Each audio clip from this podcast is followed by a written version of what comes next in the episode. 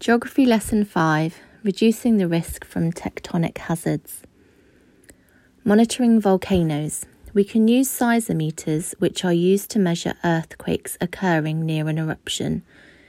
Tilt meters, they monitor any changes in landscape, or we could monitor the gases escaping from a volcano using robots called spiders. We only monitor some volcanoes, mainly the ones close to people, as they are easier to detect. Little can be done to protect people and property from eruptions, but some planning can be done to reduce the damage, such as hazard maps which restrict certain land that could be in the high risk zone. Monitoring earthquakes. We tend to record the shaking severity through seismometers, but ocean buoys also detect wave changes.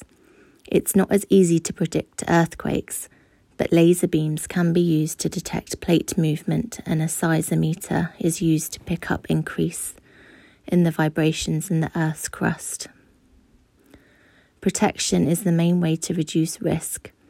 It's possible to construct buildings and bridges to resist the ground shaking. Maps can be produced to show the effects or identity and or identify the areas at most risk from damage.